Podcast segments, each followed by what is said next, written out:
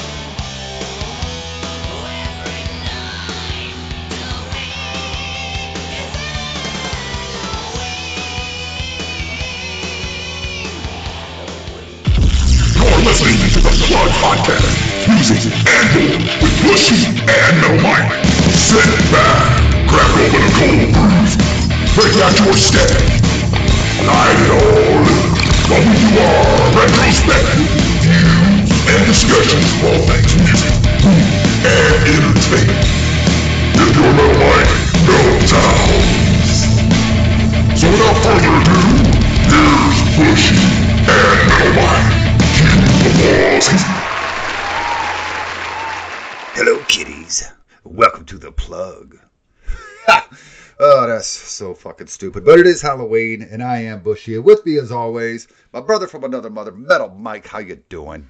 Dude, was that kind of like a crypt keeper kind of um, impression there from Tales from the Crypt kind What? of thing going on there? Uh, it, What it sounded like. That's what it reminded me of. it's a ripoff of that, and um, of course, Dee Snider and um, Oh, of course. Strangeland. Yeah, Yeah, yeah. Yeah, yeah, Strangeland. Yeah. It was absolutely horrible, but this is our Halloween episode. I will be releasing it this week. So I was like, hey, let's do something stupid because, you know, scary movies are stupid. And I, I'm not a Halloween fan. So, Oh, I love Halloween. see, I, I, I like the silly shit. I, I, I love Halloween is one of my favorite holidays, man. It you know when I was little it was that and well really the whole autumn to when like I loved. I, I mean to me it's a merry Thanksgiving. You know what I mean? Like I love that time of year. Like you know because you had you know especially as a kid you had Halloween, then you had Thanksgiving, you know, and then you know Christmas. So yeah, man, you know Sure it was is. always it's kind of more sad to me now because a lot of the people I spent Christmas with are no longer with me. Oh, I, Uh, but, I feel you know. that. So it's like you know, it's not as um, a joyous time of year as it used to be, unfortunately for me. I yeah yeah I feel that Halloween to me has always been kind of meh. You know, it's it's whatever. Uh, I'm not a big horror film buff, uh, but I will watch. But you know, growing up as a kid, it was always you know fun, dress up and you know go out there and trick or treat. But once I got to an age where that wasn't fun for me anymore, uh, I'm not the guy that dresses up. I have to be forced to dress up. Oh, really? Now, see, Yeah. my my my co or, or well, my co-host in the Metal Mike show, my buddy, my my little literally a little brother from another mother, Bildo. He loves dressing up, man. Halloween is like a like he- because well, a lot of us will go to we'll go to big we'll go to costume parties. We got a lot of friends that you know and, and just get completely smashed. And and and Bill, I got to give him credit. He's always very creative with the costumes and the shit he comes up with, man. And uh, sometimes I'll dress up. Sometimes I don't. In fact, I remember there would be a few times I'd get off work and go, and they go, "Well, what the fuck are you supposed to be?" And I'd be like, "A disgruntled nurse," and they just laugh their ass off, you know, like, you know, sorry. Sometimes I dress up, sometimes I don't, but I do like Halloween. You know, I just love this time of year anyway, when the leaves turn color and the weather gets kind of brisk and Yeah. shit. I just, you know, and I guess maybe it's because I was born this time of year. I don't know, man. I just, I really like I, autumn and spring are my like favorite seasons. I could have summer year round and I would be okay. Really? I don't mind summer, but where I live, it's like living in Satan's taint because of the humidity, and I fucking hate humidity. It, it, you know, I fucking can't stand it, you know. And that's one thing, even in, in Nashville, there's humidity there too. And I, and I know this because I remember when I first met Brian Davis from, um, of course, the Damn Good Movie Memories podcast and one of our fellow DJs at thatmetalstation.com, plug, plug. And uh, he was just freaking out over the humidity because he lives in Cali, dude. He's just not used to humidity at all. I mean, they're used to heat, but not humidity. You know where he's at because he lives in the Bay Area. So you know he was just like, dude, this fucking humidity is brutal. I'm like, fuck, dude, I'm used to this shit. I don't like it, but I'm used to it. You know? Yeah, see, I don't think Nashville has been too bad when I've been Mhm. there. Uh, there's other places In out there in the 2018, South man. are ridiculous. Yeah, in 2018, man, the humidity because poor Ian, I helped him put his uh, uh, Vin, Vinnie Vincent makeup on, which I'm like, why'd you pick me, dude? I'm not the artist in this group of, you know, you know. But he he asked me to, so I did my best, and it was just fucking poor guy, man. And We couldn't fucking find exactly where the place was because it was within walking distance. We're like walking around. We got Ralph and Ian. Ian's wearing a dress. so we're walking around the heat. I'm filming him. Like Ralph's like, "Hey, dude, can you can you film us?" And I was like, "Sure." You know, so he gave me the camera and I filmed him. And uh, poor Ian, man, his, his face was just melting, Right. like the wi- the Wicked Witch of the East. You know, he had to come back inside and cool off, and we had to kind of reapply his makeup again. But it, it was a lot of fun, man. It was a lot of fun. Yeah, that's that's the one I missed, unfortunately. Yeah, well, that's what was weird with you and me is we would miss every other one. It almost seemed like, Seemed you know, like, like yeah. yeah, not anymore though. God damn it. Oh hell no, you've you've come to the dark side. Being a podcaster is a good time there, just because you get to uh, actually sit down with the celebrities for a little while, as opposed to, Mhm. hey, thanks, how you doing? Here's twenty bucks. Can I get an autograph? You know, and Right, right. you know, yeah. get a quick picture. You know, be able to talk to them is is a much bigger deal for me. You know, Yeah. I got to be honest. I had a blast both times, though. I had an abs, and it was kind of cool to be able to say I've done both. You, Right. You know what I mean? But yeah, I mean, obviously, I'm going to go as a podcaster from now on. I'm Oh hell yeah, on out. yeah. All right.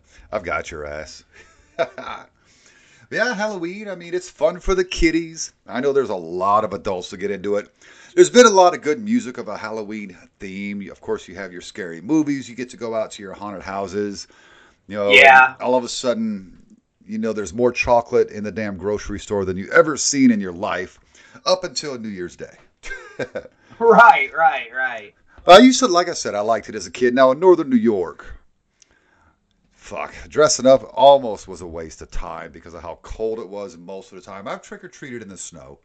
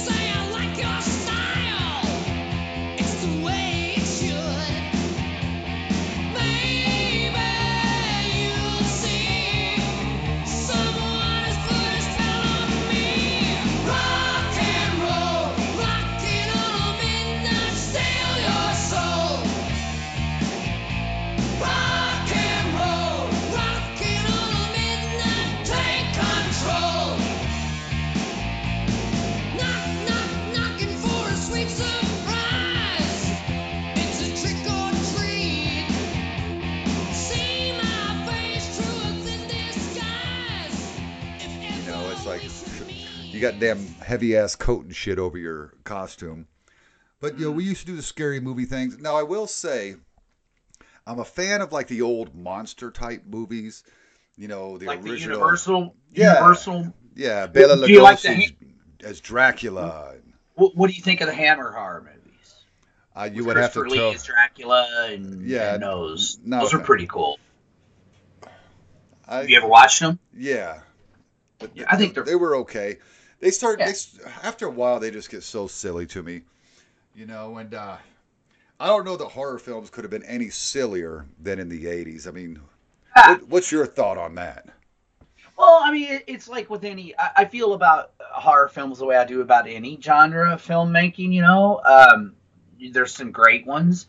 Uh, there's also a lot of schlock, though, like literally, especially with horror movies, especially in the '80s, man. Because once video cassettes became a thing, they just because it, it's it's like I like horror, but I mean it's weird with me because obviously uh, I'm a fucking nerd, so I love science fiction and fantasy and horror and all that stuff. You know, Right. like it- You know, sometimes it intermingles. Like a, a film like Alien to me is a perfect example of a mixture of science fiction and horror Sure. or suspense. You know, um, but you, you know, you have your great movies, but you also have a lot of and and, and like Kane, my nephew, always complains. He's like, you know, you got what he calls cheap scares or easy scares, where to him the really scary movies are the ones that are, um, you know, eh, he. Kane's very picky about his horror. It, it's got to have a certain level of intelligence. It's got to be, it's got to be good, man. And he he don't like the fucking like like he likes the first Saw, but after that he's like fuck the sequels, which Well, I'm I- kind of that. Yeah, you know? I agree. That one's a psychological thriller. It was great. Um, Yeah. I, I still, to this day, I actually watched this with my sister while I was up in Virginia for my dad's funeral. Uh, she had the wild hair up her ass about watching The Exorcist Oh because yeah, Because she knows that for me, I think that's the most terrifying movie ever made. it is And uh, my number one horror film. oh yeah, it's it's, it's horrifying. Yes. Well, apparently by me saying it's horrifying, she thinks I would be like bitch scared. Well, that's not the case. Well, they were watching it on a you know a 4K LED TV where it looks more like you're watching a play Mhm. than a uh, than a movie with those LED TVs. It's, it's just such a three dimensional look to everything, and it's so crisp. yes. I had know, never right? really noticed the makeup on the old guy priest before, but you could really tell they had just sprayed his hair. It wasn't an old guy at all. You know, the Right. makeup in, in, in such high definition. But let me tell you what, even though you could see that, and some of the stuff looked kind of ridiculous, still the most terrifying fucking thing I've ever watched. And and here's the thing also, I think that's that's the one thing about HD TVs and especially these LED, these really really super high def TVs. I've noticed sometimes older it doesn't really do the justice to the older films because like you said, for years I watched The Exorcist and as a kid I used to think, man, does that guy live or you know, like I didn't realize Max von Sydow was as young as he was when he made that film because whoever I think did the makeup he kind of ended up looking that way when he did become an old ass man. And Right. by the time I was watching him, he was an old ass man. So it was kind of like, whoa, this dude, it's kind of like the tall man in Phantasm. Does that guy ever age? I mean, holy shit, you know, kind of thing. Like, you know, so, um, no, I mean, to me, The Exorcist is still just, I mean, and, and, and this was before CGI. This was Yeah. before, and I remember the first time I watched it, you know, I had no, I, I watched it at way too young of an age. I had, you know, I, I said this on Brian Davis's podcast. I had no damn business watching this film. I was spending the night with my grandmother who lived, you know, in a town over from me, and, and that town happened to have cable. Where I lived was a very rural area. We didn't get cable until like when I was in junior high, which was like the mid 80s, man. Right. Right. Um, you know, my grandma though she had she had cable in the seventies, and I remember one night I was spending the night and they'd advertise. I believe it was on Showtime, The Exorcist. nope. HBO. And was it HBO? It might have Yeah. been HBO. I can't remember. She had both Showtime and Exorcist, and I just rem- or I mean HBO, and I just remember, ooh, you know, and and I'd heard all these things, and oh, you can't watch my mom, you can't watch this movie, you know, and so I watch it, and it fucking scared the living fuck out of me, and I didn't get a live a wink of sleep that night. I literally remember, but it was like a train wreck. I couldn't stop watching it. You know, and Grandma was asleep, man. So Well, yeah, that movie fucking freaked me out. See, well, my it's grandma, funny, man. I got to tell you, because we all know we both discussed it on this program. I'm not a religious guy, and uh, the more things like what went down the last few weeks and months, uh, more shit like that happens, even the less you know, I have that much less faith in anything out there. But for whatever reason, it must be growing up in the church. Devil movies scare the fuck out of me. They always have. Rosemary's Baby, The Omen, The Exorcist. You know, those things, they're scary if you ask me. The rest Oh, of yeah. them, it, it just kind of depends on, you know, like Saw, the first one. It's psychological. That kind of stuff is always creepy, you know, psychological Mm-hmm. thrillers. The 80s, it wasn't about all that. It was more about the slasher film.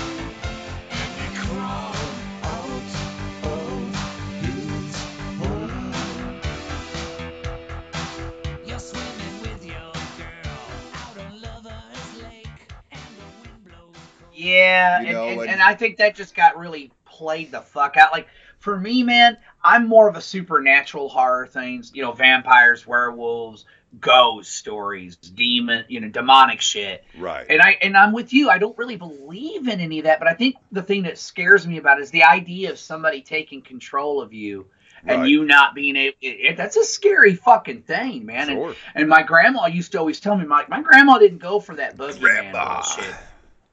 Right. Interestingly enough, yeah, because we're gonna be talking about grandmas here in a bit, but In a little bit, But, uh, yeah. uh, gr- my grandma, man, she was fucking hardcore. She'd be like, "Well, if you're bad, the devil's gonna get you."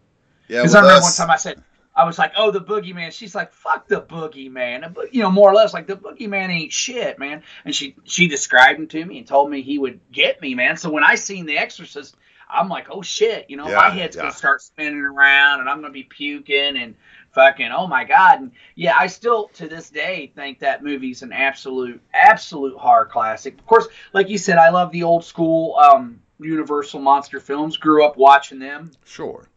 um, on TV. They'd have this like thing on Channel 11 called Chiller Theater, and they would show all the old, you know, uh, horror movies. And yeah, like you said, The Omen, another one, especially that Jerry Smith um, score is just fucking creepy as fuck. Yeah. And and that whole line from the eternal sea he rises, creating armies on either shore, pitting man against his brother until man exists no more. I'm like, Right.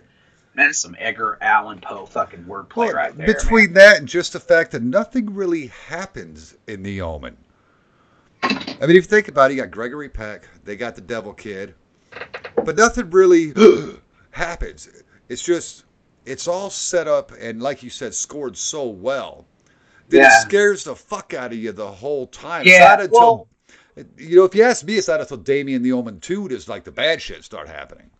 That's true, but there is that one creepy Damien. It's all for you. Yeah, yeah. You know, it's like what the fuck? You know, like Yeah, you know. that's again, that's old what sixties, seventies horror, and I, Yeah. and, and I really want to move us into the eighties horror. Sure, um, sure. Even though I know you and I may not necessarily be fans of slasher films, uh, there's a reason I we want to talk about slasher films for a minute, sure, sure. um, and that's because of the amount of heavy metal bands. Now, granted, heavy metal for the time. Calm down, people. These were the popular ones.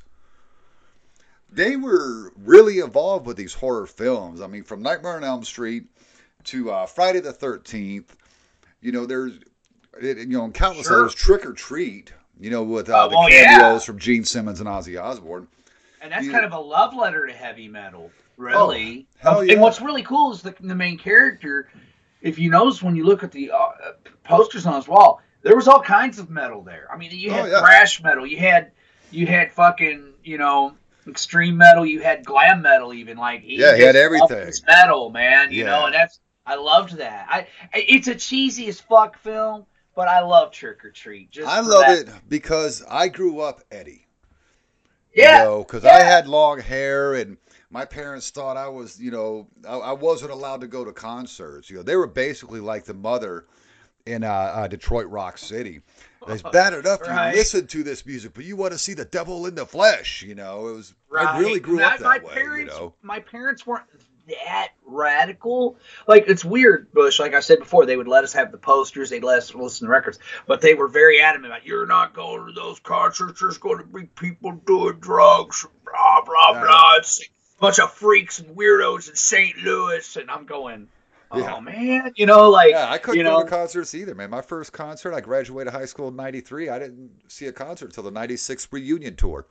Oh wow, By yeah, so you had it a little bit worse than I did. Even Yeah, of course, you were you gotta younger figure. than me. You got to Uh, figure my- my- all through the 80s, I wasn't allowed to go to any of these shows. A lot of shows come to Syracuse, which is only an hour south, and a lot of shows went to Ontario, Canada, and Ottawa.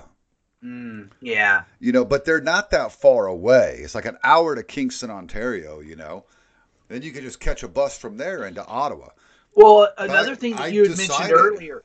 Oh, Okay, go ahead. Oh, No, I was go ahead. say go I ahead. had decided, you know, by the time I graduated high school, well, fuck, I missed all these great shows in the '80s.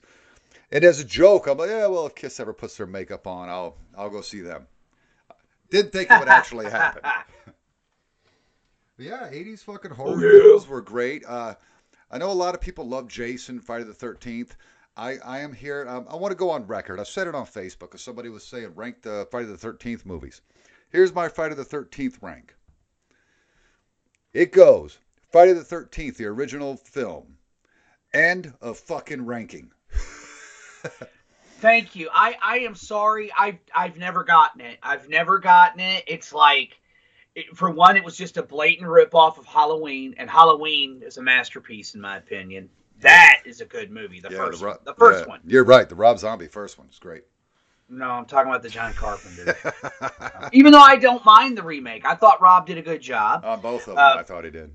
yeah um i, I don't mind uh you know and uh, interestingly enough the idea for halloween though is a lot of people don't realize carpenter and his group of people they didn't want to keep making michael myers movies did you know that Well, yeah, that's why Season of the Witch came out, which is my favorite actually of a that pretty franchise. cool movie man yeah, It's But cheesy, nobody- but it's my favorite of that franchise. but but but nobody really gave it a chance at the time because you know i think that's partly on them. They didn't advertise like this is an anthology of movies. Like these are movies that are like we're going to tell different halloween type stories. They never really said that. So i think one they fucked up by doing halloween 2 with michael myers. That was the fuck up. They should have left the movie the way it was. Right. because I think the original Halloween is, is just you know great. Um, the, the second one, I'm like, eh, you know, and then and then they, you do the third one, but then they go, it's like, oh well, fuck, it didn't make as much money as the other one, so let's go back to doing Michael Myers Right. to death, you you know, kind of thing, and it was you know, it was very disappointing to me. I mean, John Carpenter's been quoted as saying that if he had known that Halloween was going to spawn as many imitators as it did, he probably wouldn't have done it because Wow. most of them were fucking schlock, dude. I mean, you know, it's like just, especially Friday the 13th, they just went total gore. There was really no, it was just, oh, okay. And, and it's so formulaic. Well, the the first one. Let me tell you why I like the first one so much. Uh, because for that time, that was late seventies. It's very Yeah. creepy. The whole idea of a bunch of you know, they're, we're going to put this The- camp back together, The and first one's not bad. The first Well- one's not bad. And, and the, the, the twist ending to it was pretty cool, too. But go ahead. See, I don't even because I don't even know if I would consider it a twist ending. It makes perfect sense. You know, when you find out that it's the mother of this, you know, I don't want to say retarded, But that's- but the But that's what I liked child. about it. That's what I liked about it. It was like, the oh, mother. it's the mom. It the made sweet little old lady is the sense. fucking Yeah. psycho killer. I liked Yeah. that. I Yeah, thought that it- was a cool.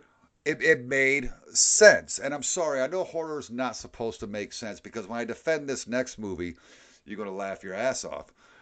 But at least it made sense. There was a there was a degree of believability, no matter how far fetched it is. There's a degree of believability with this woman obviously suffering a mental crack Mm-hmm. because her child drowned in the lake while some counselors were banging. Okay. Yep. So now she's got to kill any counselor that comes to this place. I get it. It's a stretch. Especially if they're fucking. yes, it's a stretch, but I get it. Now, little Jason coming out of the water in the girl's dream. He's all young and deformed and small. Okay, she wakes up from the dream and realizes, okay, I'm just out in this boat alone. We've killed mom. It's just me out here. Everyone else is dead. End of fucking story. Girl survives. Why she's killed by a big stalking, hunting, you know, you know, killer with a potato bag over his fucking head. He didn't even have the hockey mask yet. No, not even a until hockey mask yet. How the fuck did Jason grow? Bitch died as a little handicapped, both mentally and physically boy. Well, to me, How the fuck it did he almost get so big? with, with the Friday the Thirteenth films, it, it got to the point where it was he was like a supernat. He wasn't even human anymore. He's supernatural. I mean, he can't die, dude. Right, no matter what they do to him, you know, it's it's like. ridiculous. And don't get me wrong, like I watched him more for comedy relief, man. Like the one I forget which one it was because they're all the fucking same. But there was this boxer dude who was just punching the shit out of Jason. Boy, he just whooping Jason's ass, or or so it seemed, man. But the dude's just fucking spent, man. He's just gave Jason all he's got, and Jason's pretty much took it. And he's like, "All right, motherfucker, give me your best shot." And Jason punches him, and his head comes flying off. I mean, this shit's fucking hilarious to me. I, but yeah, I'm not. I'm not a. I, I, I you know, I know there, and I know there's going to be a lot of our fellow metalheads and movie people. Are you fucking nut? I'm. Yeah, I'm just not that. I'm never been a big fan of Friday the Thirteenth, man. I've always thought it was kind of like again blatant Halloween ripoff for one thing, and then secondly, after you know, like you said, like it, eh, whatever. It's just a movie. Yeah, it is. It's just fucking. It's gore stupid. porn. It's what my nephew calls. He calls it gore porn, where it's it has, there's no story, there's Right. really no structure to the plot. It's just all right, man. If A you want to watch a these- movie where a lot of people just get fucking killed, Yeah. Well, a lot of these you go. franchises, they can stop at one film. There's no need to go any further. yeah, You know, uh, one that I love, and I love both versions of this film, and I know it pisses people off that I love the other one so much, is Nightmare on Elm Street.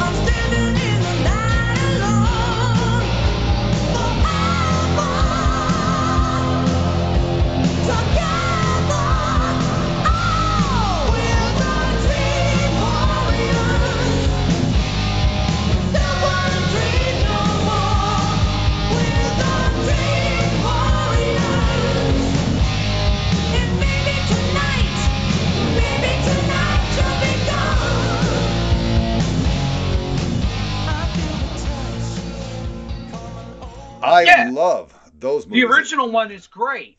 I the think the one. reboot is great. I, And- I and would it's- say great, but it wasn't bad. I don't think it was as bad as people made it out to be. And I thought dude did a good job as Jetty as Freddy Krueger. I, I, really thought he that was guy though. much creepier as Freddy. And he they, they did boy, they worked really hard on that makeup because he looked like an actual burn victim. right. I mean everyone's bitching, oh he's got no ears. Well, because that would burn off. That Yeah. makes perfect fucking sense to me, you know. right. Yeah. They Yeah, made him it- creepier by actually coming out and saying he was a child molester. Right. You know, in the Yeah. original They version, imply it, but they they don't imply really it, but they don't. it. So you just think he's just a creepy guy that likes to murder children. yeah. You don't realize he's banging them first. Yeah, you yeah, which is even sicker, you know. you know, Some so Captain Howdy shit right there. for man. real. But it, but that would even though hokey as fuck, being in a dream state and suffering from sleep exhaustion and how one can actually start to have hallucinations Yeah. because they're basically sleeping while they're awake. That is such a great area to work within.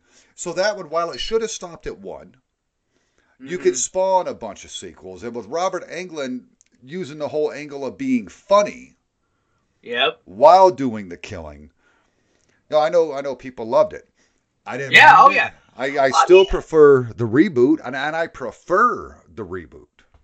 Really? No, I won't go that far. I mean, but I will say this. I mean, I, I thought it remember was I much creepier. The, the reboot, and I was like, oh, okay, yeah, you know, like some people freak out over remakes and shit, and I'm more like our good friend Doctor Fuck in that regard, dude. I just look at it as like, well, uh, it's not like they're deleting the original to make way for this one. My only thing about remakes, and I always say this, is kind of like cover tunes. I want the people that are doing it to make it theirs. I don't want to see what I've seen before with like more updated special effects and makeups. I want to see something different. Bring you know, brings you know. Okay, for instance, man, some people I've heard bitch about this remake. I don't like it as much as the original, but I had to applaud them for doing something different, and that's RoboCop. Like if you watch the original RoboCop, which I know is not hard, so I'm gonna get in the segue just real quick and, and be on my way.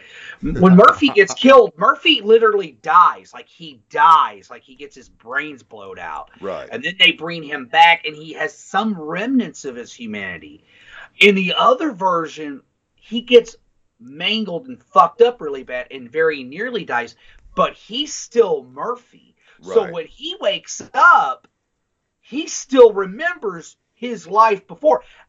Honestly, Bushy, I don't know which fate would be worse. They're both pretty shitty. They're both you pretty know what I'm shitty, saying? yeah. Yeah, I'm just like, oh my god, I think in Well, some ways that might even be worse than what happened to Murphy in the original, you know? Because I was just like, holy fuck, man. So I kind of like that twist to it, you know? Well, I feel you, and uh, and, and people gotta get off this remake thing because most movies that we grew up loving so much were actually remakes in and of themselves.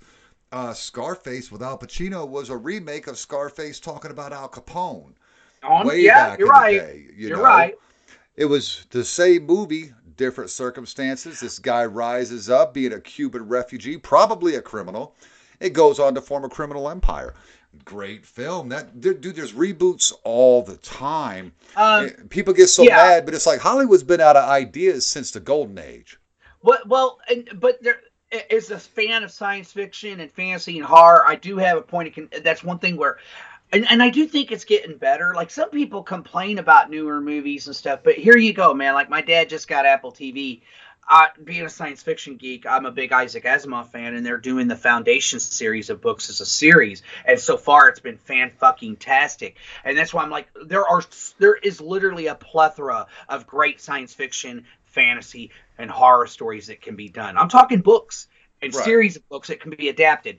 So I do so they don't all have to be Stephen King.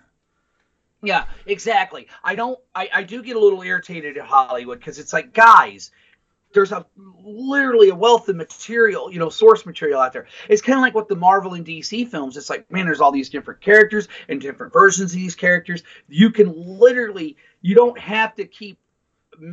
You know, and again, like when it comes to a reboot, sometimes they work. Like I think um, a perfect example of that was Daniel Craig's Casino Royale.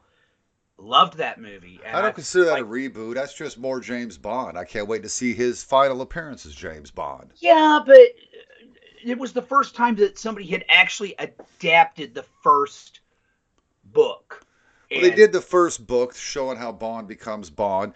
But Right. what makes his Bond so special is that they kind of got away from the silly. Well, and, yeah, he, it's more know, like more the into the Ian more Fleming character. If you read the books, man, Bond's a badass, man. Exactly. And, and let's be honest, though, if you don't have the Jason Bourne movie, if you don't get Bourne Identity, I don't know if you get that version of Bond. You may not. I really don't. Because but anyway, we're- we're- We're kind of getting sidetracked here, so let's let's keep it focused on the the scary shit. Oh shit. shit! Look at Metal Mike bringing it back home. Good job. Yes. Yeah, thank you. I'm putting a gold star on episode 94. gold star for Mike. the reason uh, we wanted to start talking about all this horror shit is because we want to talk about some horror music. Now, a lot of these 80s bands showed up in these 80s horror films. Um, as we've been talking, you've probably caught a few glimpses of it. I'm putting in some clips of music. Uh, you would have heard some Alice Cooper by now. You would have heard some Dokken by now. You definitely would have heard some Fastway. Oh and yeah. you would have heard some 13 Pagan Holiday 13.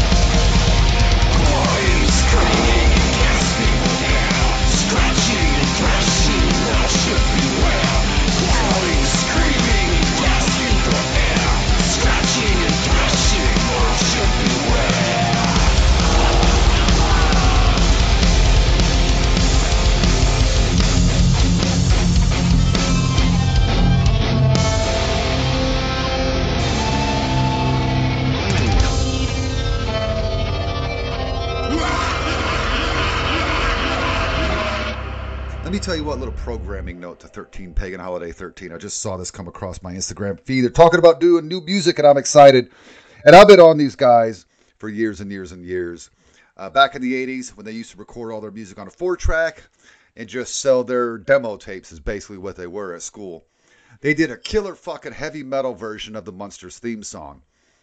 So every time they're talking- Every time they're talking about doing an album, I'm on them about this theme song. I'm like, come on, bro. I promoted you on my fucking radio show.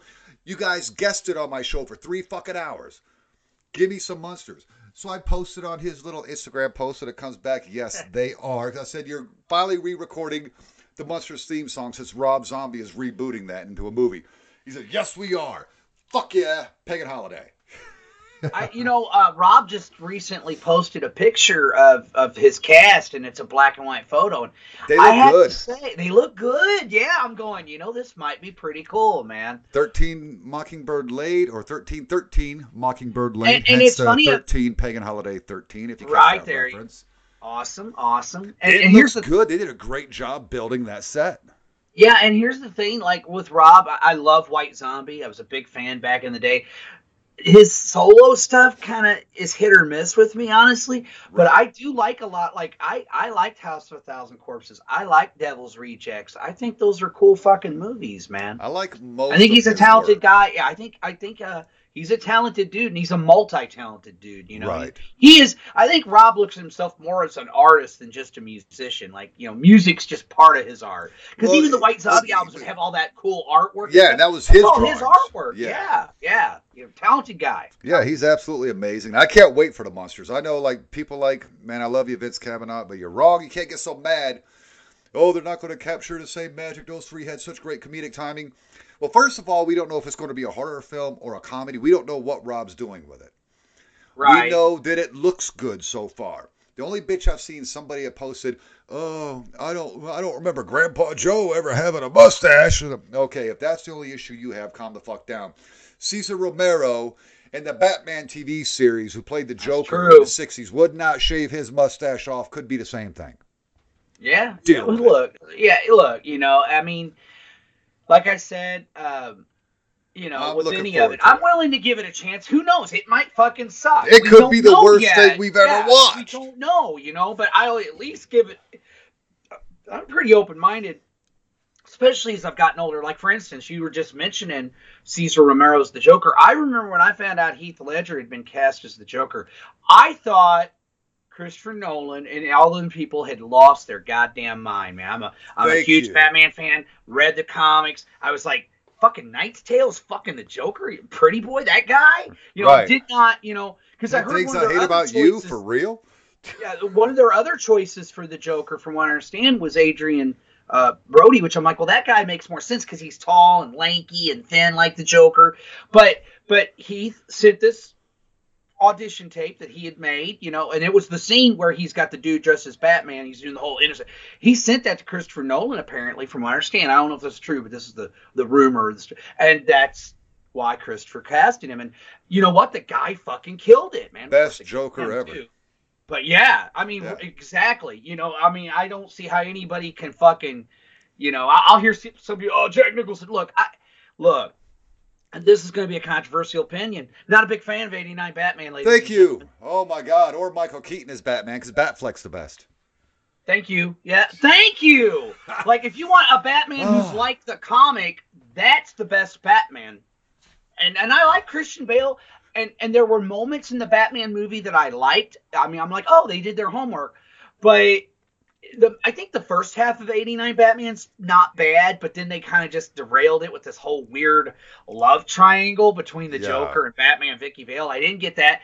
The fact the fact that they get a platinum blonde to play Vicki Vale, which she's an ac- actual fact a ginger, which that's whatever, not that big a deal. But but the character was so obviously based on a platinum blonde character named Silver St. Cloud, who did figure out who Bruce was, who Batman was, like in the comics. Like they pre- basically kind of adapted that storyline, but then just got weird with it. I I, I don't know. And then Yeah, they those- killed the Joker. But to me, that's Jack Nicholson playing the Joker, and I love Jack. And don't get me wrong, I think if another thing at the time he was really too old for the role like if they were doing dark knight returns you couldn't have gotten better if they'd have done a batman movie circa early 70s you couldn't have gotten a better joker but he was really too old for the way the char- you know because this is supposed to be batman fairly at the beginning of his career you know and and you got Yeah. joker who's like and then and then he's the murderer of Bruce's parents. I didn't dig that. That's way too big of a liberty. There was a lot of things that just bothered me about that film as a Batman fan. See, I wasn't that big a fan, but uh, I, I mean, do I like the '89 Batman? Do I like Batman Returns? Yeah, but they're so fucking hokey that that whole series. It's like DC decided, yeah, we'll just make everything we do dark and hokey.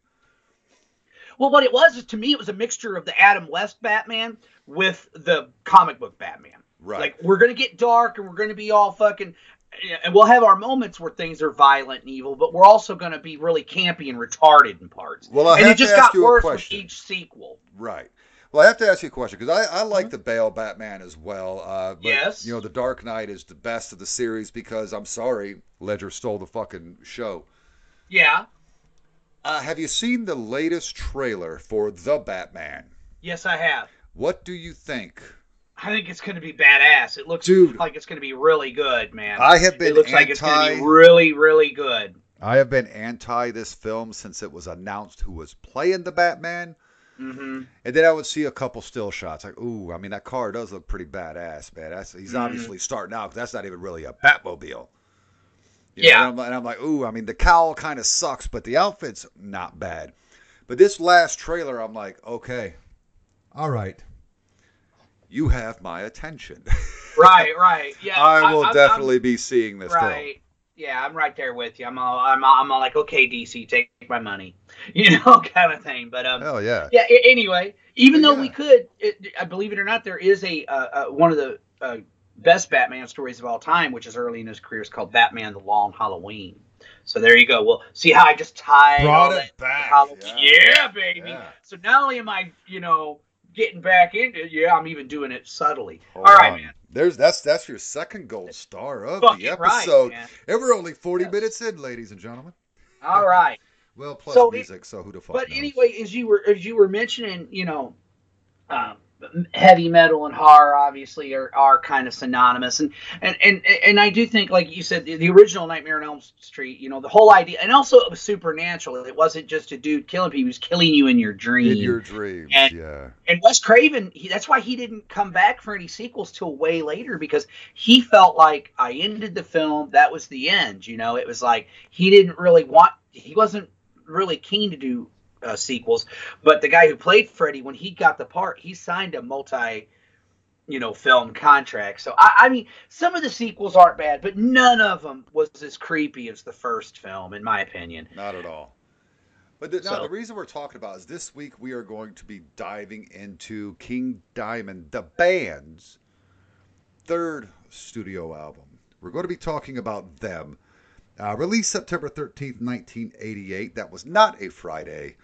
Uh, albums, they always dropped on Tuesdays back then. I don't even know if they do that anymore. And your movies always dropped on Fridays, you know, for obvious reasons. Mike, how did you come into King Diamond? Okay. Um, basically, um, again, thank God for older brothers and, and your mentors. You know, as I've mentioned before, I had Kevin Barnes across the street. I had my cousin Mitchell. They were very much responsible for me because we were just Kiss fanatics. Okay, guys, there's other bands. So they introduced us to a lot of the great classic 70s, you know, hard rock, heavy metal artists at the time Right. by the time the 80s rolled around, you know, my big brother and his buddy Dave Grindstaff, who was like a couple years older than him, Dave was, uh, um, Dave Grindstaff was always kind of on the fringes of what was, you know, like he loved Motley Crue and he loved glam metal, but he was all about the extreme stuff or what was considered extreme back then. And uh, he, I mean, he, this is the guy that introduced us to Metallica and Slayer. And my reaction to it was like, "What the fuck is this?" And I was just like that with Mercyful Fate. I'll never forget hearing So, Melissa so for the you first had, time. so you had heard Mercyful Fate first. Yes, yes, sir. And it freaked me the fuck out. I mean, I loved it, or I, I, I grew to love it, and I, and I still love Mercyful Fate and I, and, and King Diamond. Um, but Keen's voice, especially, it sounds like something from another dimension almost.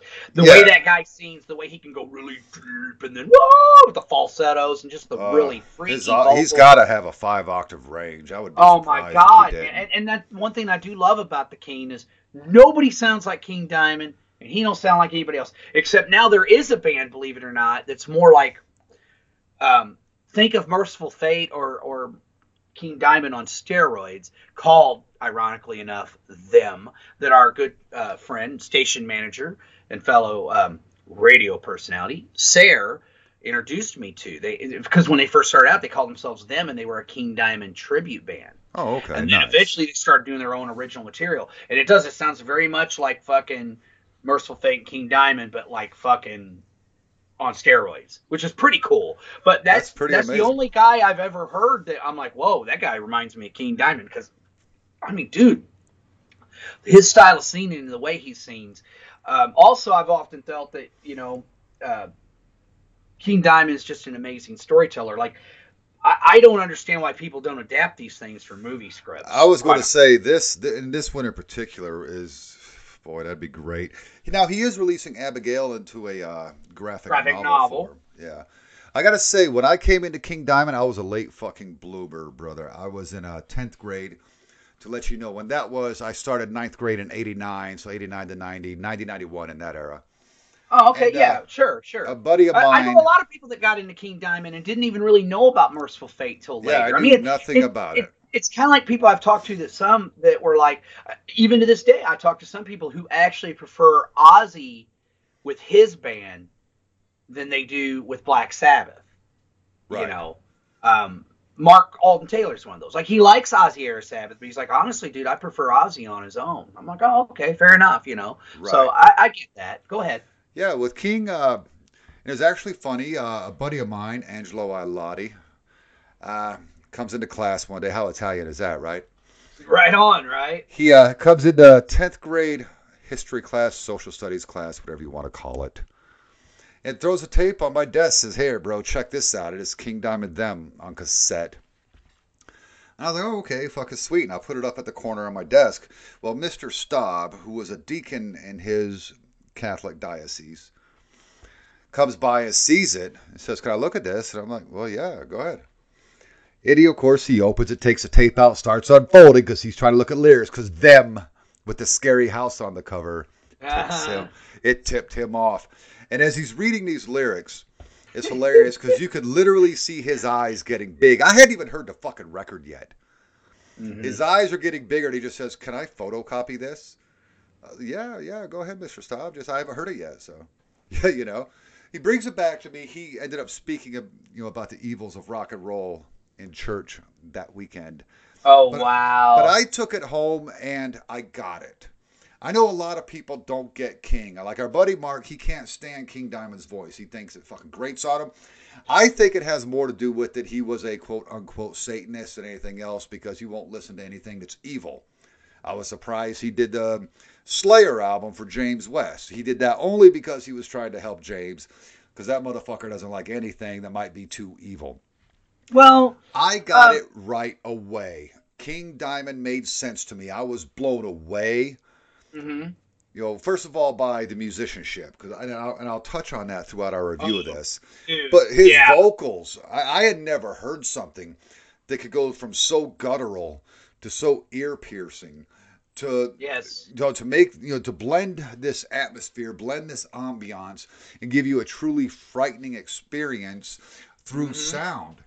I ended up being on a King Diamond hunt after that. The next album I bought was The Eye, because that's the one that was out that year. hmm And then I had to go get Abigail and Conspiracy. I, I had bought everything.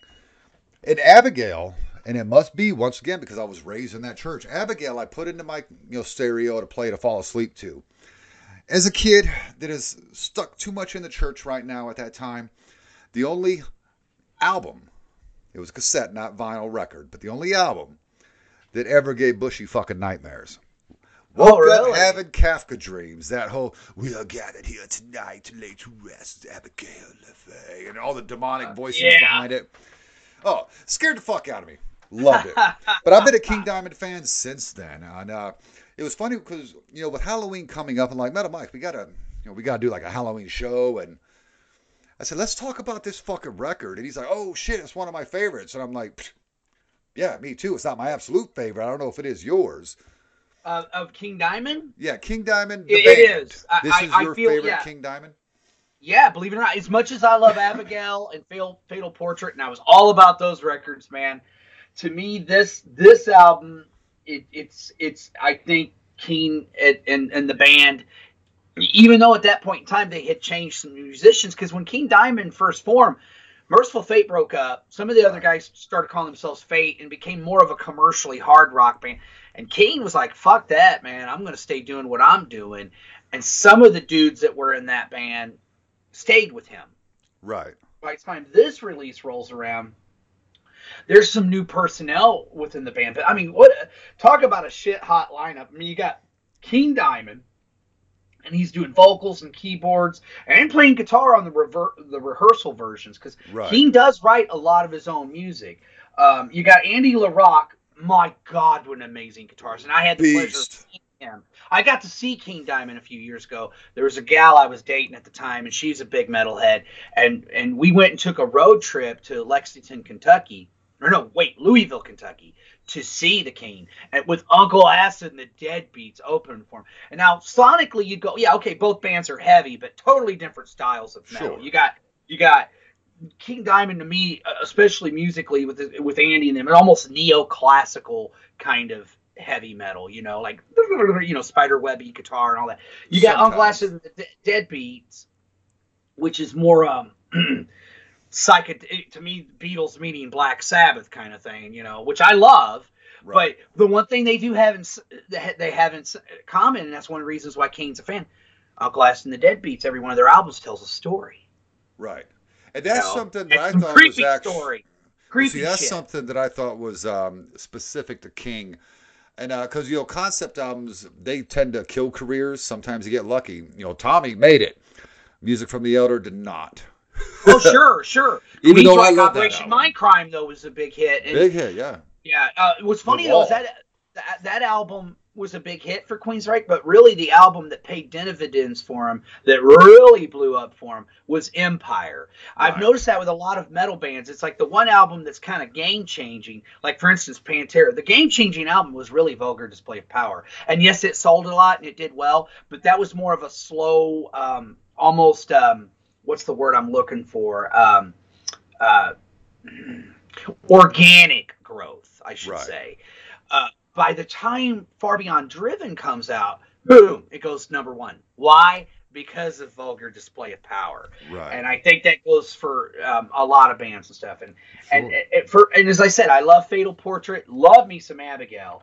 Um, great record, and I know a lot of people feel Abigail is his greatest uh, work, but to me, this is the album that is the one I always come back to.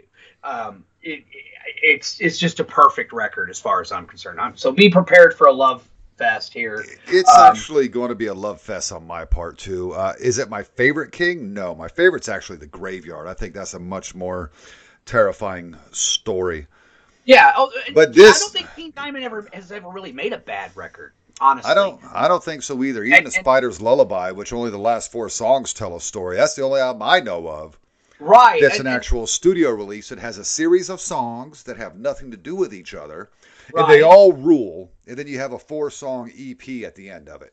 Right, and, and, and I think you know, like what, what you said earlier about King and even Mercyful Fate, it, people either get it or they don't. It's just he's one of those guys where you know he does kind of. I mean, the, I, I ain't gonna lie, man. First time I heard Mercyful Fate, my reaction was pretty much the way it was with Metallica and Slayer. Like, what is this new sound that I have to take in?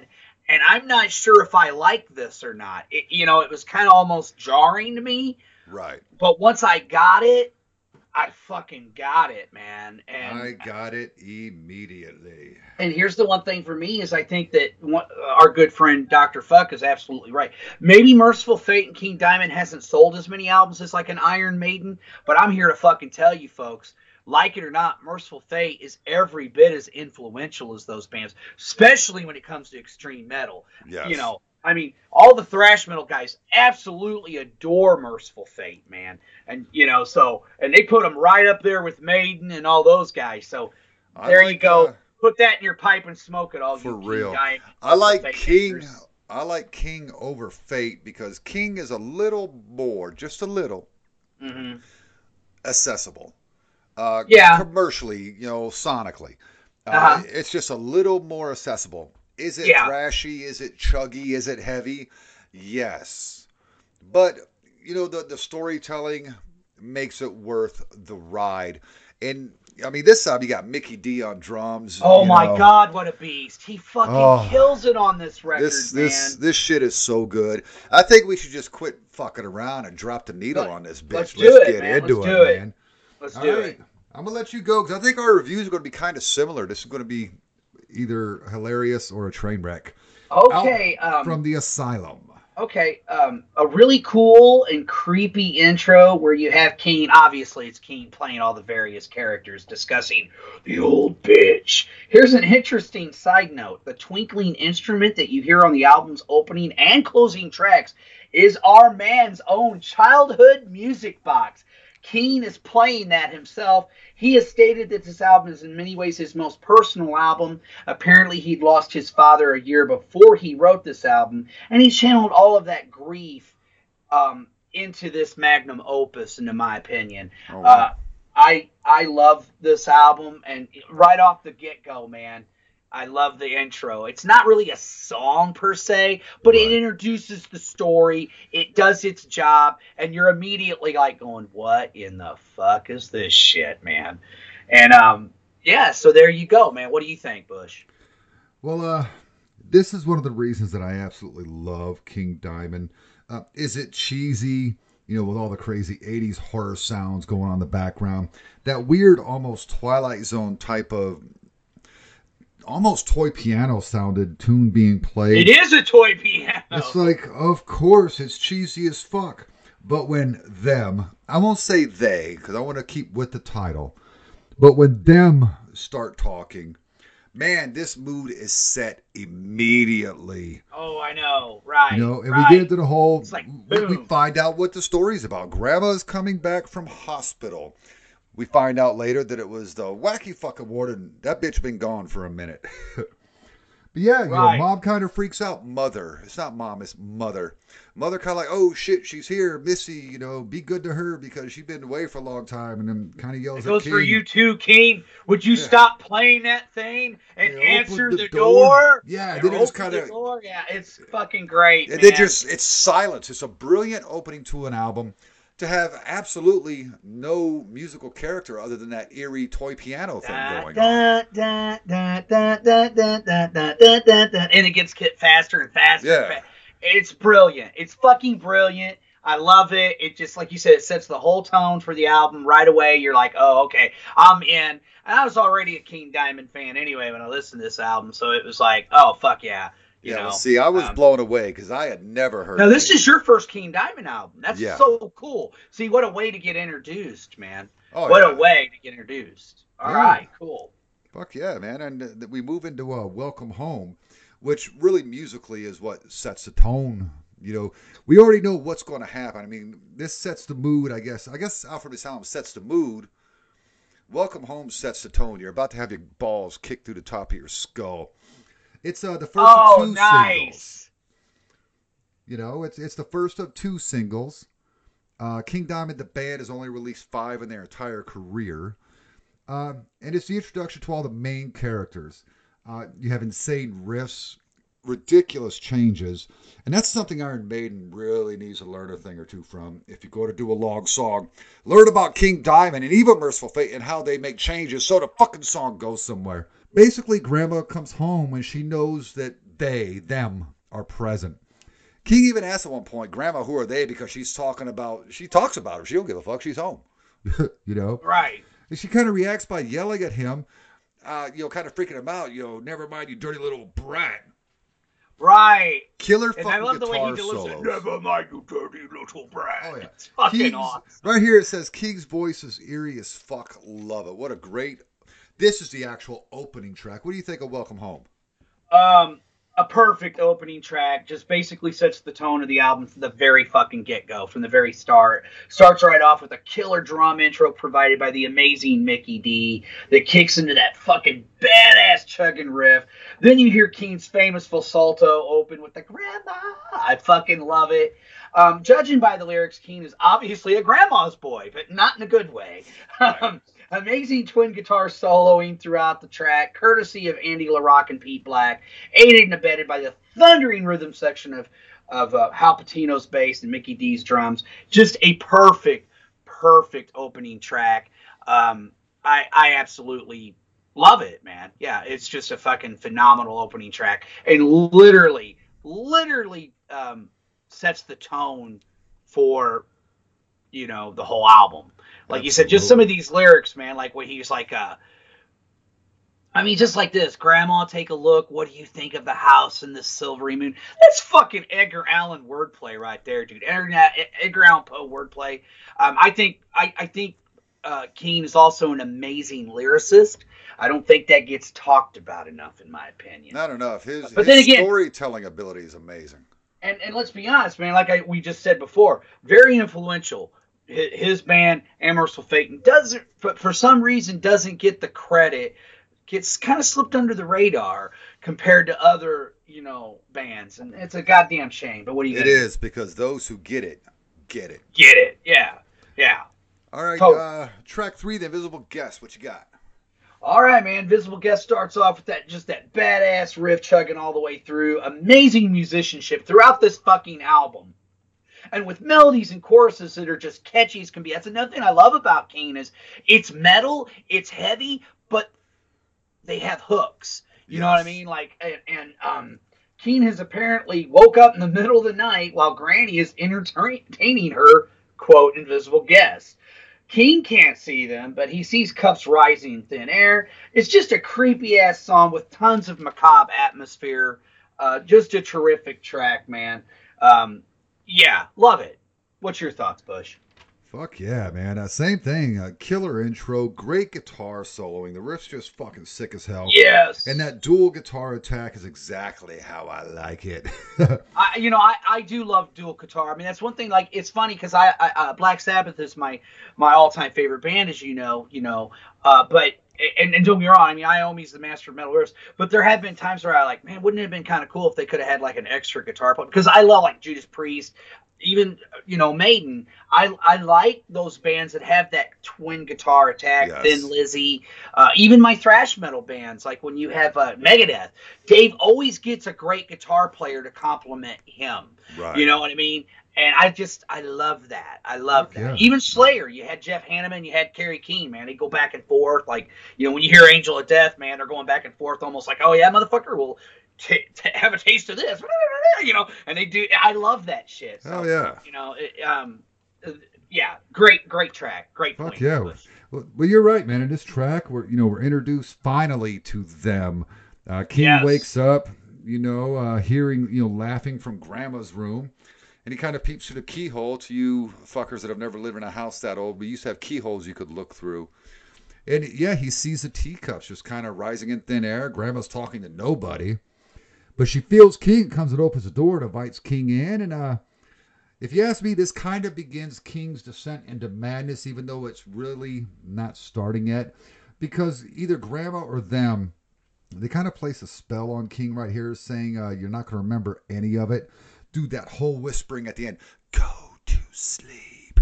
Uh, creepy as fuck. Dude, it's a great tune. I, I dig the shit out of it. Yeah, and, and the whole time, Mother and Missy, his little sister, are asleep downstairs. And Yeah, the one no thing I also thought that King was really great at is the fact that he very much establishes early on that him and his sister were close, and he really loved his little sister. Right. You know, and um, even though he's fucking losing it, he, he you know, it, it's just really well done. It's just again, man.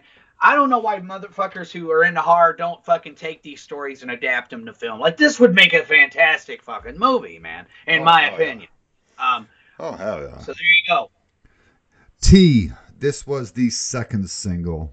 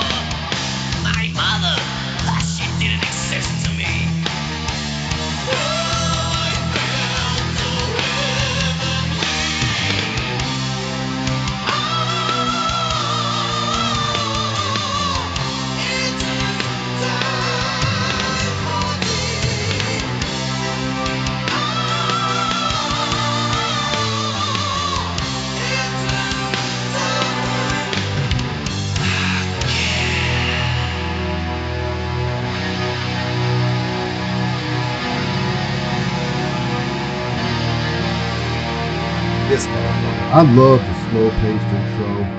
It has an almost melancholy feel about it. Uh, but that riff once the vocals start, dude, that's crunchy as fuck. And this is also where the story starts to go full blown evil. Um, I'm guessing it's about a week that passes because he's talking about the following Friday. Yep.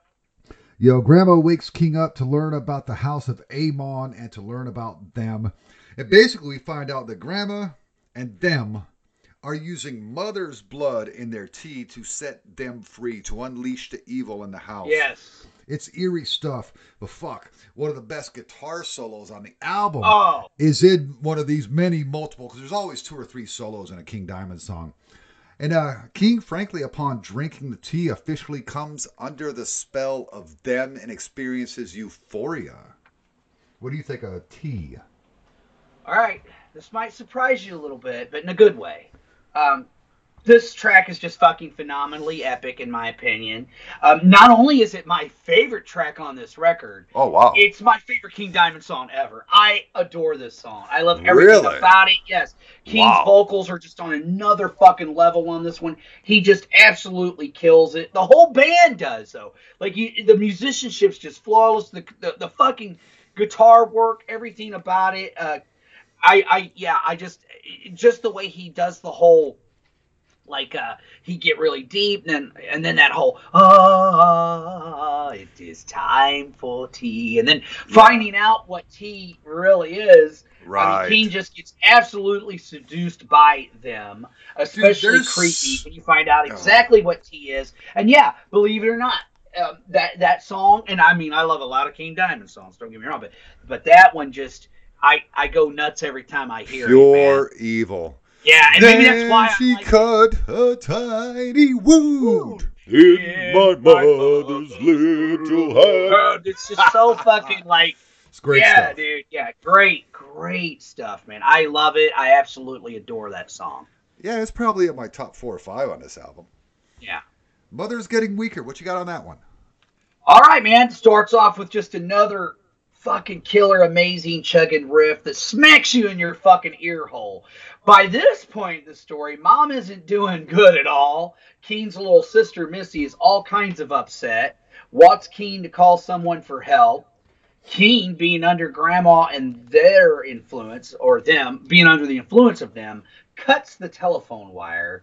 Which, of course, the song ends with Missy going, "I hate you." Uh, Yeah. Just awesome neoclassical guitar work all over this one. Um, Dude, King Diamond, when Andy La Rocque wasn't there, I wasn't really that interested. Yeah, I mean, I'm glad he's back. I think Me the chemistry too. between him and Andy are just it's just amazing. Um yeah, like I said, I don't really think King's ever put out a bad record, No, but you but can definitely yeah, tell a difference.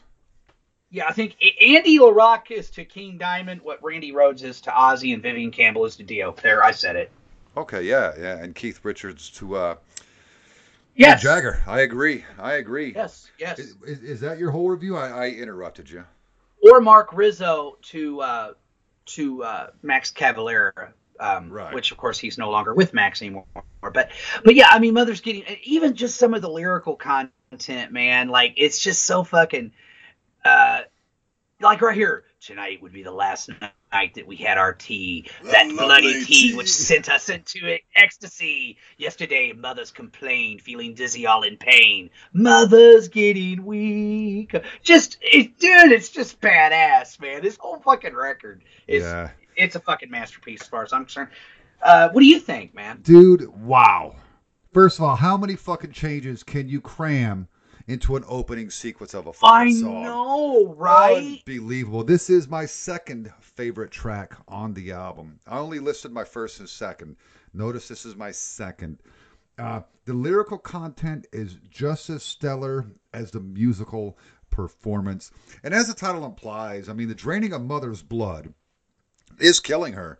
Uh, basically, Missy kind of you know grabs King and she's begging him to call for help, and King refuses. You know, and that's when you get the whole "I hate you." You know, it's dude, this is about as evil as it gets, where you're so under this spell. They go, yeah, well, I guess that bitch is driving or dying. Uh, you pour me another one, will you? right. It's Well, it- I yeah, mean, if, i- yeah, because if you go back to like uh, with Tea, that one part where he says, um, uh, you know, my mother, uh, my mother didn't exist to me, you know, um, Oh, I felt so Yeah. heavenly. right? Yeah, Nothing seemed yeah. to matter at all anymore. I mean, yeah, he's he's totally fucking losing his shit. Yeah, he's out. time. Yeah, he's like he's all in. He's all in on them. Oh yeah, he's, he's, all with them. in. Yeah. It did. I don't know if on the vinyl because I don't remember. Although I do own the vinyl, I just don't have it in front of me. I don't know if this is where you flip You it flip over, over to side B. Yeah, this is side B, man. So we open with Bye Bye Missy. I love this because Bye Bye Missy is it's tea time again. Um, and King sees mother, you know, being carried upstairs by them because she's floating up there. And King, Grandma, and them are, you know, having their tea. And Missy kind of comes in and sees mother, starts crying, and Grandma basically orders her execution. Now, in my head, Missy might be eight or ten years old because King is a Mhm. teenager. Is Right. my understanding of the story. And that's fucking terrifying. And Missy, you know, she gets into a scuffle with Grandma, gets away from her, busts a teapot. And oh boy, in, in, in this track and in this part of the album, this was this is what I would call the climactic area Oh yes. because everybody pissed off because now you hear them they're enraged you hear them demon voices she killed amon you know right. Then you have that second musical interlude, uh, you know, guitar solos. They're much better than the first part. And the last part of the song is basically them, you know, just taking her away and downstairs to be killed because they're going to go ahead and follow through with this execution. And uh, Right. overall, it's cool lyrically, but the music, I'm not a huge fan of. Like I said, the second part's better than the first part. I won't skip this song, but it's not one of the better tracks although lyrically the scariest portion of the album you know what, Bushy? I pretty much echo the way you, you know, it, it, as far as songs go. Because to me, I know there's certain tracks, but to me, those are like more dialogue kind of thing. So I don't really count that as a song per se. Right. Um, this is maybe the weakest song on the album, but it's still fucking killer. I mean, that's like saying, um, you know, yeah, uh, this is the worst blowjob I ever got, but it's still a fucking blowjob. You know what I'm saying? So it's like, right um, yeah, um, but as far as like narratively, it's fucking awesome. I mean, like that part where he even does, "Oh no, let me be, no, please, no, grandma, please, grandma, you're hurting me." It's just fucking creepy as fuck. And then when she yeah. say, uh, uh, you know, uh, the bloody tea all over the full floor and die, she broke Amon, Amon die. You know, it, it's and then you know obviously Keen's upset. At this point he starts going okay what the fuck is going on here man? It, it, it, this isn't funny anymore. It was one thing when it, when it came to mom but for some reason well and, and, and we can go back we can talk about that within the next song but yeah uh, just another killer track. I just feel like i almost keep repeating myself. Keen and the band are in top form uh, even with this song, even though I do feel it's the weakest song on the album, and Grandma and her friends have decided Little Missy has got to go. for real. and moving to uh, the next track side two we'll call it track seven just to keep continuity Yes, Broken yes, Spell.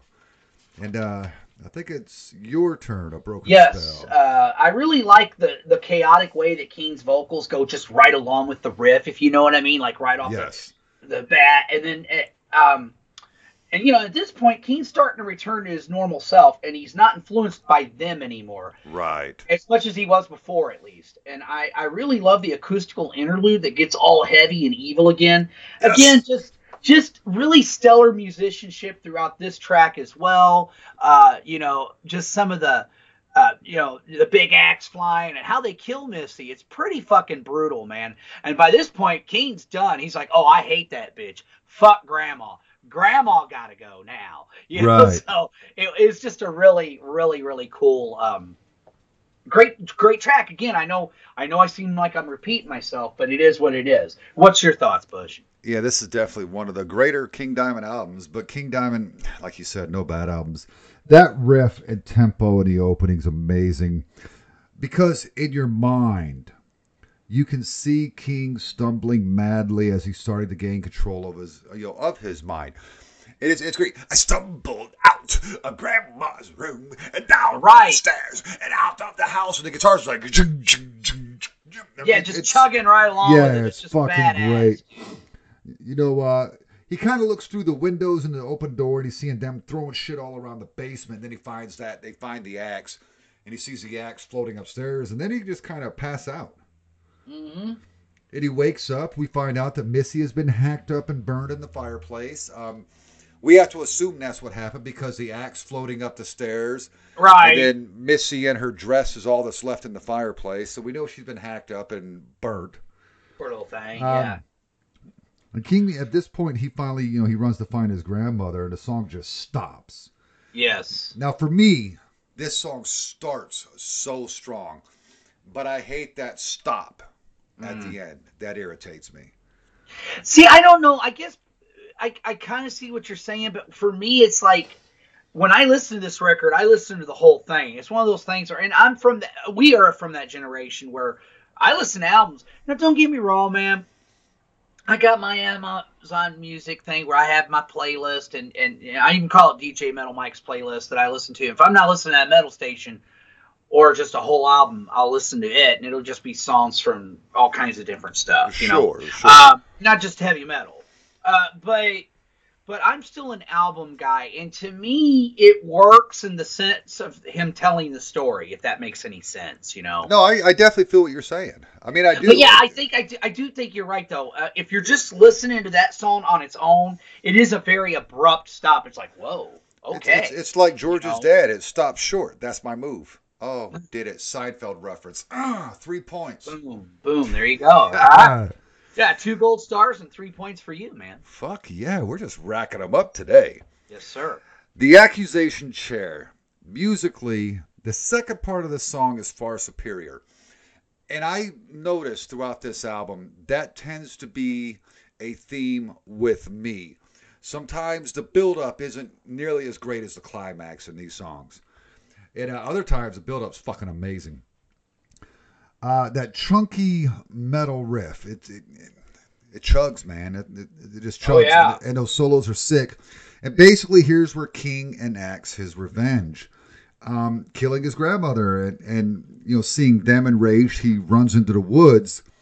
And the funny thing is, he's got a hold of his mind enough to realize you killed my sister, you must die. But he starts going insane as he's running away, laughing hysterically. And it ends on him saying, I hear the voices all the time.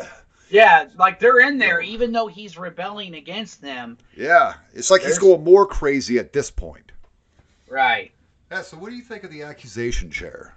The accusation chair. Um, I really love the riffing on this one. I think uh, Keen's vocals are just extra sick on this track. Uh, and it's, it's story wise, like I said, this is a point where King get he pretty much just ganks Grandma. He's like, "Fuck this shit, I'm done with you, Grandma."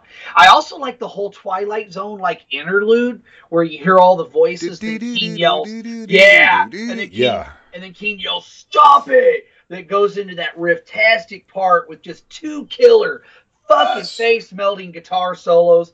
Keen's vocals show a ton of versatility on this track, just lots of highs and lows, which is something that is normal for him. But I mean, he's just really putting it extra on. I mean, fuck, man. Yeah, killer track again. I, love letter, you know, to this album, but uh, Yeah, you know, absolutely. What do you think of them? Um, I this is what I got an awesome classical acoustic piece where they are telling Keen that he cannot ever truly leave them.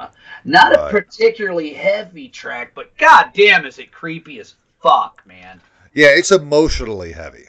Yes, yes. Yeah, this to me um, is not necessarily a another sequence in the story. This to me belongs in the accusation chair as an interlude. Um, it is a beautiful instrumental piece led by that great acoustic guitar playing. God right. bless Andy La Rocque. It's very fucking eerie, and, and that's what you have is the voices of them speaking into his mind. So to me, this is included in the accusation chair. This is because King's running into the woods, freaking out, you know, because he's he's fucking snapped from reality. Right. And, and I guess this is, I mean, maybe it's a sequel. It's letting you know, you know, what them have been saying but it's an absolute dynamite piece. Oh yeah. Uh, Twilight Symphony. Is that me? I believe so. Yes. Favorite song on the album. Oh my god.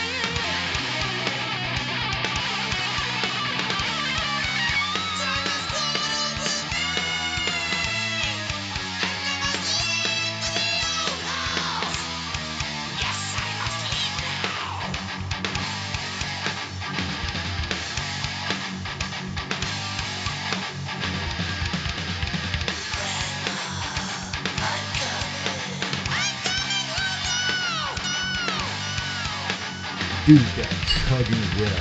the changes, the vocals, especially the chorus. I hear them again singing. The twilight symphony. Twilight. Uh, uh-huh. Going from the high to the low, the low to the high, the octave jumps. Oh, it's awesome. Oh, and the fucking solo with the bass and drums doing that little breakdown. Yes. Dude, this this song just flat out rules. And this is the part of the story where King's arrested you know, he ends up. A lot happens in this song. He's arrested. He's put in asylum. He deals with Doctor Landau for years, which ends up coming in the sequel album, Conspiracy, a lot more. Then you find out he's finally re- uh, released, and what's he do? He's being drawn. He has to return to Amon. What do you think about Twilight Symphony? Oh, um, just an, a great, uh, really uh, epically closing track. You know, and to me, every great album has to have that epic closing track. This is definitely it. My second favorite song off the album. Nice. Um, I mean, this is just, uh, and but like you said, storyline wise, this is the track where King basically gets apprehended by the authorities and is put under the care of Dr. Landau, and I put parentheses, who becomes a bigger character in the follow up album, Conspiracy. yeah, major. Um, j- like you said, the musicianship, uh, the band's just absolutely killing it. You got all the different, you know, it, it, the song just kind of goes all over the place in certain parts, man. And then King just with that whole Twilight Symphony, I fucking the, the low and the high, I I I fucking love it, dude. It, Amazing. this track rules. This album Amazing. rules. Yeah. Number 11, Coming Home, Metal Mike. Uh, again, much like the intro, just but instead a very creepy ending. Uh, King is reunited with Granny, Missy, and them. I especially love the line, "I bet you're dying for a cup of tea." I mean, dude, dude, it, it- dude. It's fucking- almost like You know, it, it don't get any better than that, man. It just don't. You know. that's funny. It's almost like we just copied each other's notes on this last track. Yeah, it's just it was the perfect ending. And what's interesting though is I did hear like a bonus track, which they didn't. It didn't make the album. I don't know if you've ever heard it, but it's King and the phone rings and he answers it and it's Grandma. Yeah, yeah, Uh, and I and, Yeah, and and I kind of assume that's while he's in the asylum. right, and and I and I um. I can understand why it didn't make the record because it's almost kind of redundant. Yeah, you got makes no grandma sense. on the phone saying home, and then when he comes home, it almost makes me think maybe that was going to be King's original closing track, and then he decided, nah, we're going to scrap that and do this. Yeah, and this and I, I like it better because for one, much better, and it also it, it, it has that ding ding ding ding, you know, same shit from out from the asylum, you know, just yeah. Fucking a fantastic album, man. I mean, it's a Yeah. perfect. In my opinion, this is a perfect album. Perfect. I mean, Well, I I, gotta there's tell not ya, really much I could. Oh, I was going to say, I got That's to a tell you, metal. Mhm. shut up. Oh shit! I'm sorry. well, no, because before we talk about the album in whole, I want to talk about this song, Dick. oh, sorry, bro. I'm sorry. Oh, Go no, ahead. I'm just, I'm fucking with you. Uh, but yeah, Oh, I got one gold star taken away from me. God Yeah, yeah. damn it. Okay, go ahead. we're Go taking ahead. a star and a half, bitch. uh, this is just man. creepy. The toy piano uh, music coming in at the end of the music box because there's a music box at the beginning. But then you've got King on the fucking toy piano again. He gets home, he opens the door, and his dead grandma's there. She tells King that Missy is sitting on Grandpa's lap. Eerie as fuck, 'cause you didn't even hear about Grandpa. And, you know, and them are there. And that whole, yeah, I bet you're dying for a good cup of tea. And you hear the door slam and lock. Oh, that's just fucking eerie. And yeah, like you said, a great way to end the record. Now, your thought, did all time out of all them King Diamond records, this is it for you, huh? Yeah, believe it or not, like like I said, man. I mean, I love Abigail, Fatal Portrait. I, I like I like a lot of the records after that. I love Conspiracy. I think Conspiracy is a great record. Um, you know, fantastic follow up to this, and and the fact that I love the fact that he was continuing the story, which goes to show you how mu- how big of a hit this album had to be with KDE fans because he did a follow up, bro. You know, And not only did he do a um, follow up, it was a continuation of the story and the liner notes that came with the CD and Yes. uh, ultimately the record were a fucking comic book. Amazing. Yes, it was great. It was great. Like the the, the pen and ink work with King going into the tomb to visit his sister's grave, and Yeah. and just the way that opens up. I mean, fuck, I could do an episode on that record. You know, um, at, at the Graves is probably top five King Diamond song for me. oh, it's fucking amazing, amazing. The whole Calliope thing going on. And you hear that there's somewhere, and I never wrote it down in my notes, so I can't remember the track. But somewhere in this record, you hear that Yeah, you hear that somewhere, but that but you hear it crunchy and heavy in guitars. Mm-hmm. Yeah, and it's it, it just works so well as that's the calliope, the circus calliope thing going on at the beginning. Mm-hmm. Yes, of conspiracy. Uh, both albums well put together. Um, I I highly recommend this album. Yes, you know, especially we highly someone like me. Them. I did Oh yeah. Yeah, yeah.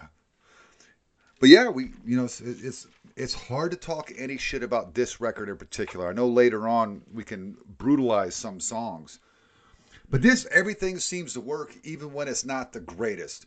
And that's Right. really what, just like Bye Bye Missy. Yeah, That- and that- even that's that's, still a cool, uh, but yeah, but that's still a killer track, you know. It's Exactly. Like, it's it's there's no bad track on this album. There's nothing where I'm like, oh man, that didn't work for me or that sucks. I didn't Real. feel that, you know. Even that, it's still kind of like, and, and and like I said, I think with Bye Bye Missing, the way it's constructed, I think it was it's it was to serve the story, you know. Yeah, um, yeah. So I, I, again, I understand it, you know. Yeah, it's, like it's said, not a is- shit song. We're just saying uh, of all 10 or Right, 11 tracks, yeah. it's the weakest of the bunch. And that's including two spoken word songs. Right. Yeah. I mean, it's still a fantastic. It's still a great album. tune. Oh hell yeah! Like I said, like I my uh, my my blowjob thing was I think pretty apt. You know, it's like Well, hey, it's cool. especially because you can't skip it because it's very important to the story. Yes. Yes. Exactly. And uh, yeah, I've, I, like I said, man, I've been a King Diamond fan for a long time, and uh, you know, it it, it is kind of cool in a way because it does seem to me that over the years, finally, and, and maybe that's part of it, like you know, being able to get on the internet and and and and, and communicate with other music lovers and metalheads, and, and, and it makes me realize, okay, Mercyful Fate and King Diamond are a lot more beloved than I, I originally thought, you know, because when you get on some of these Facebook groups or, or whatever, you know, you, do see that they are revered and they are appreciated, you know, and, and you know, I mean, yeah, King Diamond, man, I mean, I, I'm kind of with Ralph in many ways. I can understand maybe not record sales wise, but he, he says to him, this is his opinion. Mercyful Fate is the greatest traditional heavy metal band of the 80s and you can make a fucking argument for that and then the fact that King went on and formed his own band much like Ozzy and Dio and, and and has been very successful and then got back with his old band he still Right. recorded material with them i mean The, the way I differentiate Fate and Diamond is Diamond is more about the entire story, and Fate seems to be a lot of songs. Yes yes they don't really tell us uh, i mean they'll tell stories within those songs but they're not yeah they don't do concept albums mercyful Right, fate King is- Diamond. That's that's all he does. The yeah King but- Diamond Band is nothing but concept albums. Right, and and, and uh, but and that, but that's what's kind of cool about it is it's almost like well I'm going to make a conscious effort to make this. It's similar to Fate, but it is different. I mean, it's weird because when you listen to Mercyful Fate and you listen to King Diamond, there's a lot of like you said, there's a lot. That's one thing I love about it is the music, man. It's it's never it's never monotonous. No, Uh, no. When they all their changes, even if he's doing a seven or eight minute song, which is kind of a rarity, but it does happen. There, it goes somewhere. You know what I mean? There, there's lots of musical changes and interludes. There's always something going on. Right. It doesn't and- sound the and- same and- all the way I'm sorry through. to say that. I can't say that about every band that does that does longer songs. Like there's some where I'm like, yeah, I think he could have cut a few. You know, I mean, I, it all depends on the band. It all depends on the album. You know, There's been some artists that have been able to do the longer. Like I remember uh, Robb Flynn in an interview. I think on that metal show where you know because there's some pretty long songs off of the Blackening, and he goes, "We tried shortening them, and it just sounded like fucking absolute dog shit. It just didn't you know, because that's the way the songs were written. But I'm like, yeah, but those songs like Halo, it kept my interest through it. Yeah, it might be a longer, like seven minute song or whatever, but it kicks ass. And and that's that's my biggest complaint, you know, with Iron Maiden. Now, to be fair, I haven't. I, I said this in the last episode. I haven't really sat down and listened to Senjutsu all the way through yet. Um, but I just, I don't know. For me, there's something missing with new Maiden that I, I, I let, can't, let me uh, can't put my tell you. finger on it, but that's just me. Right. Well, and, and of course, I'd never be able to change your mind, but just let me interject this, if you don't mind. Uh, this last week, especially, I mean, the week before, you know, podcasts really helped me. Um, this week, this past week at work has been very difficult. I've, you know, because I'm standing in front of boring ass machines all day, okay? Yeah. And uh, so your mind can fucking wander. I had one day where the podcasts and the music didn't work, and I was a little bummed. Didn't even post about it on Facebook. You know, but it is what it is. It's- That's going to take some time for me to work through. Oh, but sure. I listened. I listened to the entire Senjutsu. And I was like, you know what? Fuck it. I'm gonna grab Pandora. I'm gonna grab Spotify, even though I hate these things. But I need something to listen to at work. You know, when I'm not just listening to all these different podcasts. Mhm. And uh, let me tell you, mm, after being forced to listen to the entire hour and a half record, it's not bad. Better than Book of Souls, if you ask me. Really? You know, I'll, I'll have to sit down and really listen to it, man. Maybe I'll do that tonight at work while I'm doing my rounds and stuff. It's one of uh, those, if you're forced to, those Yeah. long songs are just not as bad as you think. And because, you know, Maiden's moved more into a progressive metal as Mhm. opposed to a heavy metal thing, um, it's not so. I mean, Nicko still pounds those skins, but it's not pounding you the way, say, Number of the Beast would. Right. And You know, here's the so thing. you can I, I still want to. concentrate. Like when, if you're doing a med pass, you got an earbud in. You're not going to fuck up charting. Or you're not going to fuck up a pill because this is playing. Right. Because it works. It's very soothing, even though it can be heavy. The Mhm. production is done w- well enough where you don't realize you're listening to a heavy song. I actually do better than fucking Book of Souls, and I'm not a huge Book of Souls fan anyway. Right. Yeah. Um, well, look, man, and I want to clarify something. Um, I don't hate Book of Souls. I don't hate a lot.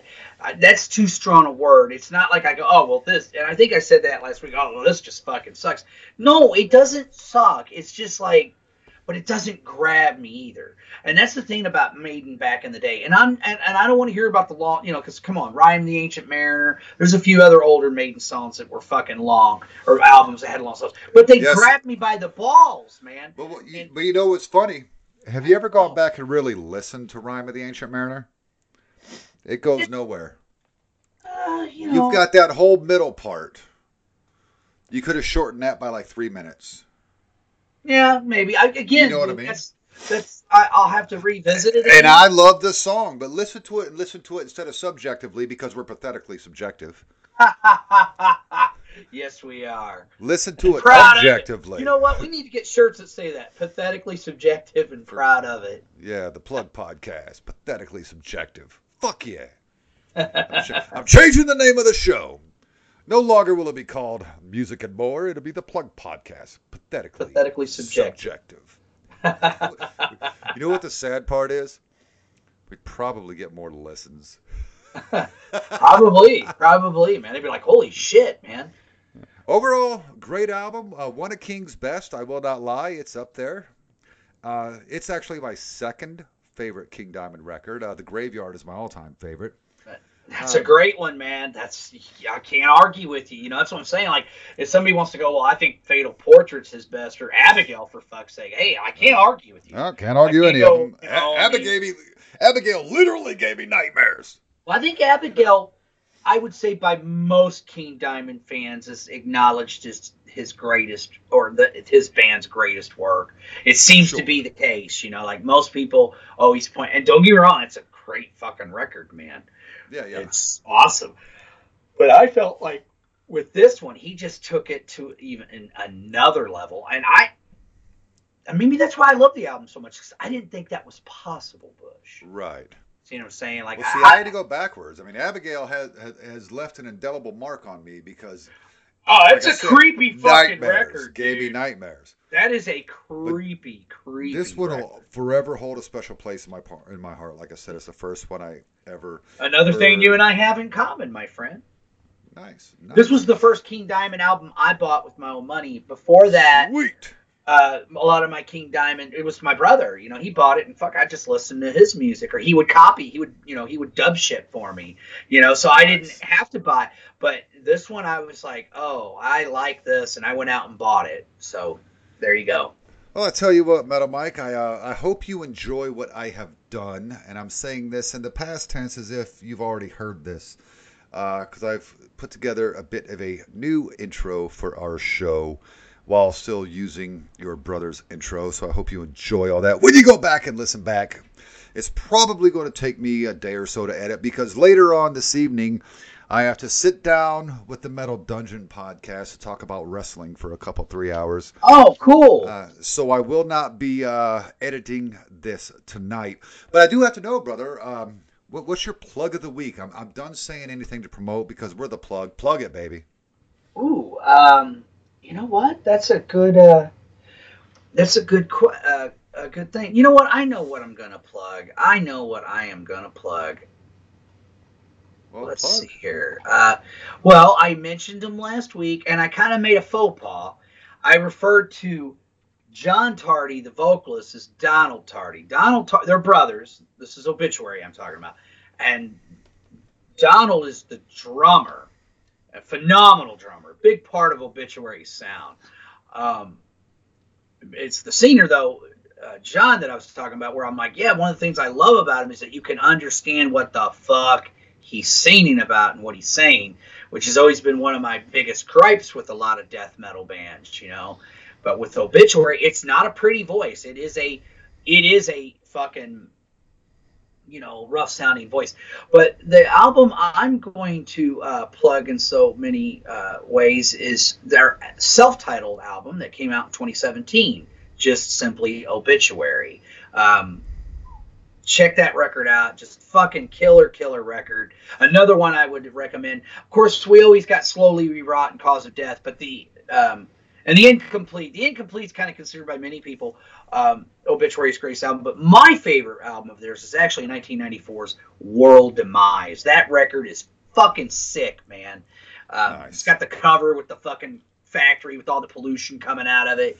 Fucking badass. Check them out, man. Check out some Obituary. And I apologize for my faux pas, man. Oh, you're okay. We I haven't gotten any hateful letters. My plug of the week this week, I'm staying on the King Diamond tip, man. It's the second album I ever heard by King Diamond, The Eye. Now, what intrigues me about this record is King Diamond did an awful lot of research of what was going on in the French Inquisition. And uh, I actually read this article in, I believe, Metal Edge magazine in 1990 where he was researching all these characters in this album are based on people that existed during the French Inquisition.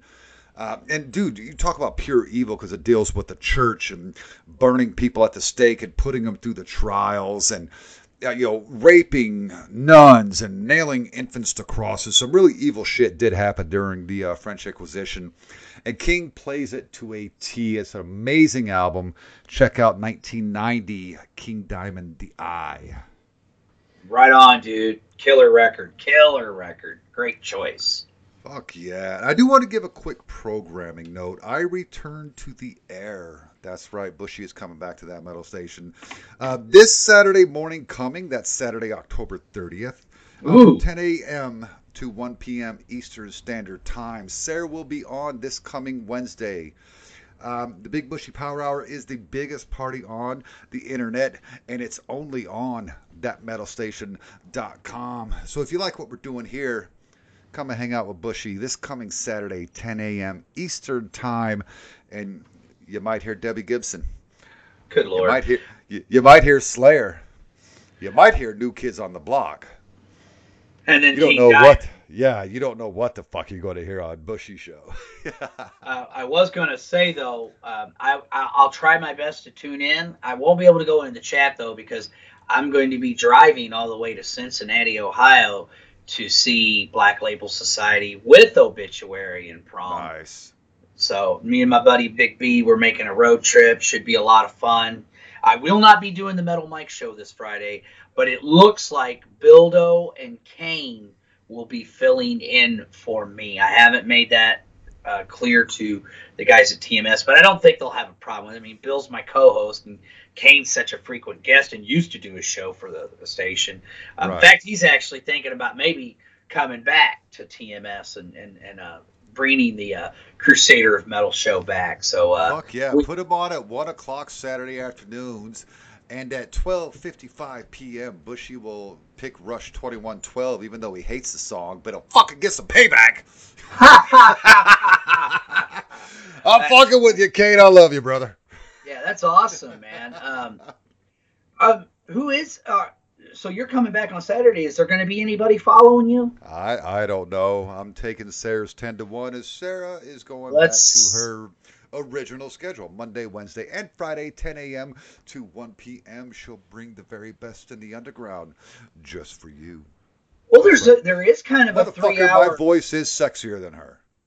10 a.m. Yeah, because she's what 10 a.m. to 1 p.m. There's a two hour window there, maybe. Or what? Evil? No, Evil comes on at four. Yeah, he I comes believe- on I believe four. it's four. So it would be three hours, right? 1 p.m. to 4 p.m. He, That's a three-hour slot he could fill. That, yeah, maybe we'll we'll look into that. You know. Oh yeah. Then then I have to buy that shitty fucking Rush album. you know what? I'll just send you that track, Bush. Hmm. But it's the whole side of the record. So This is this song is called 2112. What we mean to say is there's part A, B, C, D, 20 minutes. Oh, yeah. Oh, Bushy comes on at 9. I'm going to play this at 8:55. Y'all have a great day. Here's Rush 2112. I couldn't believe he Fuck did you. that. I was like, Shane. Oh, I forgot somebody was coming on behind me. I'm like, how do you forget that shit? God Yeah, damn, I, boy. I was I was really good. I, I didn't miss shows when I was doing that uh, 9 to midnight slot. No, nope, you didn't, man. Uh, but anyway, man, this has been an absolute blast, Bush. Great idea, a great pick for an album, and it fits perfectly with the theme of Halloween. Fuck Uh, I, I want to wish everybody. a happy Halloween. There is one thing I did when we're talking about Halloween mem- memories. I didn't mention. I'm going to just throw it out there real quick. Um, see, I'm young enough to where, or old enough, I should say. I'm old enough, but at the time, I I, I- knew who Kiss was. I appreciate Kiss. wasn't it old enough to go to the shows, but I remember the the uh, Paul Lynde Halloween special that had Kiss Nice. on it and and and just being so excited because it was the first time I actually got to see Kiss. That wasn't just pictures or just little bitty film clips. It was Kiss, man, That's and badass. it was fucking awesome. My my experience like that, um, I I was too little for the Paul Lynde show. My parents Right. have watched it. I saw that on extreme close up. My Kiss experience live on television was much after the heyday, but they had put the makeup back on and did the whole Halloween special on Mad TV. That was a riot. That was Yeah. funny. They, they did it. Yeah, that was really cool. Yeah. Yeah, that that was. That's what good. was kind of cool about 1996. It was just like, oh fuck, Kiss Mania all over again. I mean, they were fucking everywhere, you know, and it it was cool while it lasted. for real. I really want to uh, terrorize the locals uh, this coming Sunday night because my dad always made a joke, and I'm, I got to keep paying tribute to my dad. He used to make this joke every year because my ex stepmother was such a holy roller that he wanted to get a bottle of the chunky ragu spaghetti sauce, dump it all over his head, and slap a coat hanger on top of his head and go around as a back alley abortion. I really want to do a this year tribute to my father. Let me tell you what. Wow, that is. I would- That is an extreme Halloween costume, man. Oh, Your my dad didn't dad- fuck around, did he? no, he made that joke for fucking years, and it would piss her off. Some other shit he did, I, I would be happy to tell you off mic that pissed her off just as bad. But that's because a lot of things I love my dad, but he wasn't right on some things. Tho- Those I'll tell you off mic because I need people hating on me. right on. Metal right on. Mike, final thoughts. Um, you know what, man? Just keep fighting the good fight and stay metal, motherfuckers. We'll see you next time. And make sure you check out all the amazing shows on thatmetalstation.com. Yeah, just show up at 10 a.m. on Saturdays. Don't worry about anything else. Hey, whoa, whoa, whoa, dude. Stop pushing the fucking brand. What's wrong with you, you selfish Ah. fucking prick? Fucking My narcissist My fuck. ego is bigger than your brand. Yeah, apparently, you know. Fuck. Uh, of course, I'm kidding. You know what, I guys? Just work hard, be kind, motherfuckers. Buy vinyl. We'll see you next time. Hey, this was really fun. We hope you liked it too. Seems like we've just begun when suddenly we're through. Goodbye, goodbye, good friends, goodbye. Cause now it's time to go. But hey, I say, well, that's okay. Cause we'll see you very soon, I know. Very soon I know. What the fuck is this shit? This is how we say goodbye on the plug. See you next week.